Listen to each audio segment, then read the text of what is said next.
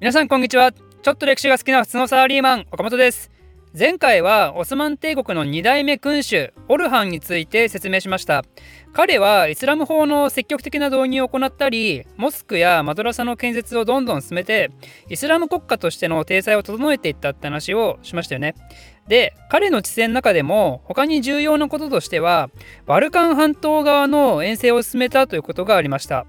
このようにオスマン帝国の発展の足がかりを作ったオルハンですけど彼は1362年に亡くなって彼の意思は彼の息子によって引き継がれることになります。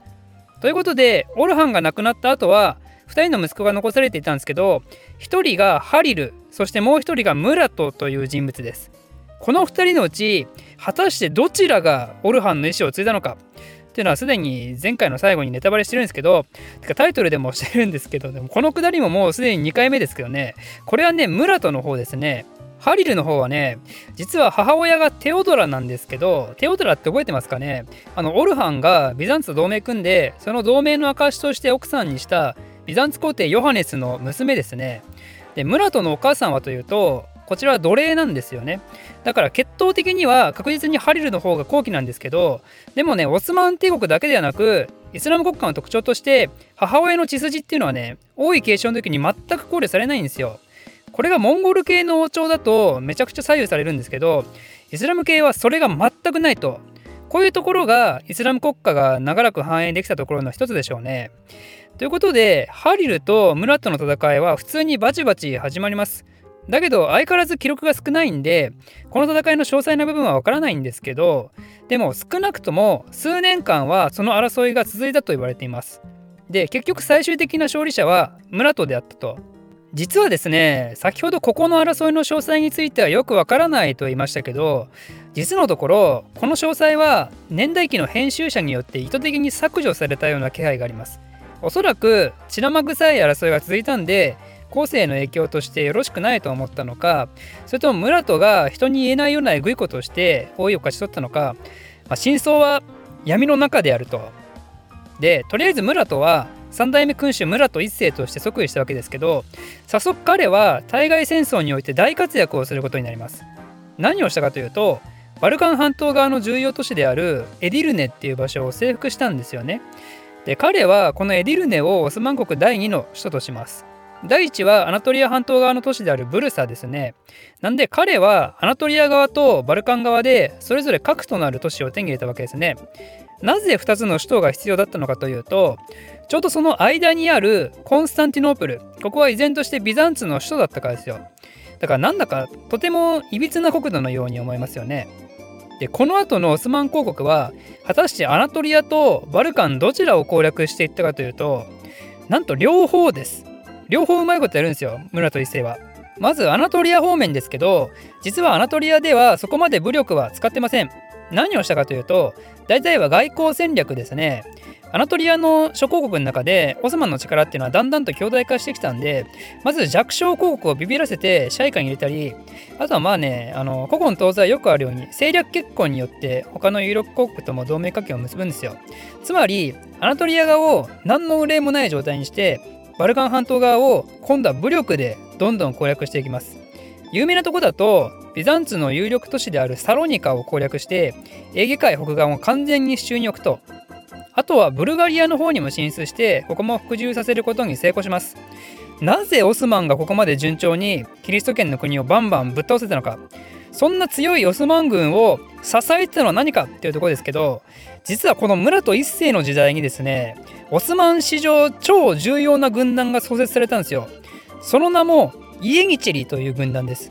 イエニチェリっていうのはスルタンの奴隷身軍によって構成された歩兵軍団です。基本的にはキリスト圏との戦争で捕虜となった人や孤児となった人たちのスルタンの奴隷として彼らをそのまま次の戦争へとあてがったんですよね。それまでオスマン軍の主力っていうのはトルコ系ムスリム自由人から構成される騎兵部隊だったんですけどほ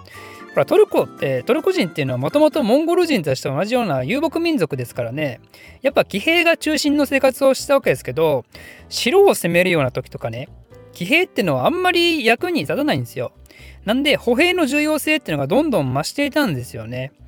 でイエニチェリっていうのはその後のオスマン朝の発展を大いに支える一大勢力となって支えるのみならず時には勢い持ちすぎて政治的権力を持ち始めてね時にはスルタンと対立したり近代化を阻害したりね、まあ、オスマン600年の歴史の中で帝国を大いに支えたり揺さぶったりする勢力なわけですよ。イエニチェリの聖水の歴史っていうのはそのままオスマン帝国の歴史とも言えちゃうわけですね。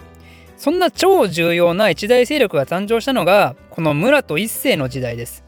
ちなみにこのイエニチェリーっていう名称ですけど私が学生時代はですね家にいるチェリーって感じで童貞集団として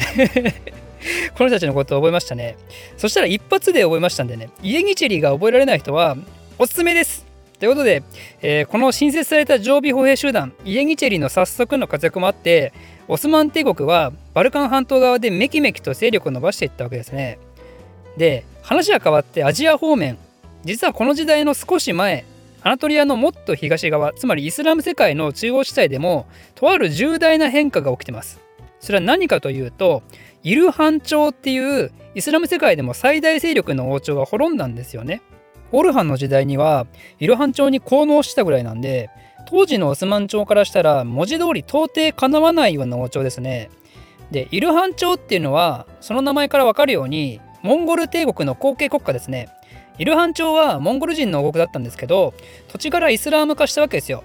で彼らの君主はハンっていう称号を使用したんですけどこの時代だとハンを名乗るイコール偉大なるモンゴル人の帝王チンギス・ハンの後継者っていう意味合いで使われてますね。でも本来の意味だとねもはやあの古代の話になりますけどハンっていうのは決してモンゴル系の君主だけを指す言葉ではなくてその辺り一帯の遊牧民のトップはハンっていう称号を使ってたんですよ。なんでトルコ系の人たちもハンっていう称号を扱ってたんですよ。それがモンゴル大帝国の異常な大躍進のせいでハンを使っていいのはチンギスの子孫だけっていうイメージがついてしまってたんですよ。これは中央アジアにおける王権の正当性に大きな影響を与えたんですよね。でイルハン朝もその例から外れることなくモンゴル帝国の正当なる後継国家っていう扱いだったんですけどこれはねトルコ人からしたら気に食わないわけですよね。なんでお前らがハンっていう称号を独占してなと。ハンってのはお前らのもんじゃねえんだぞ。ということでなんと村と一世は夕飯朝が滅んだのをいいことにハンもこの時自称し始めてしまいます。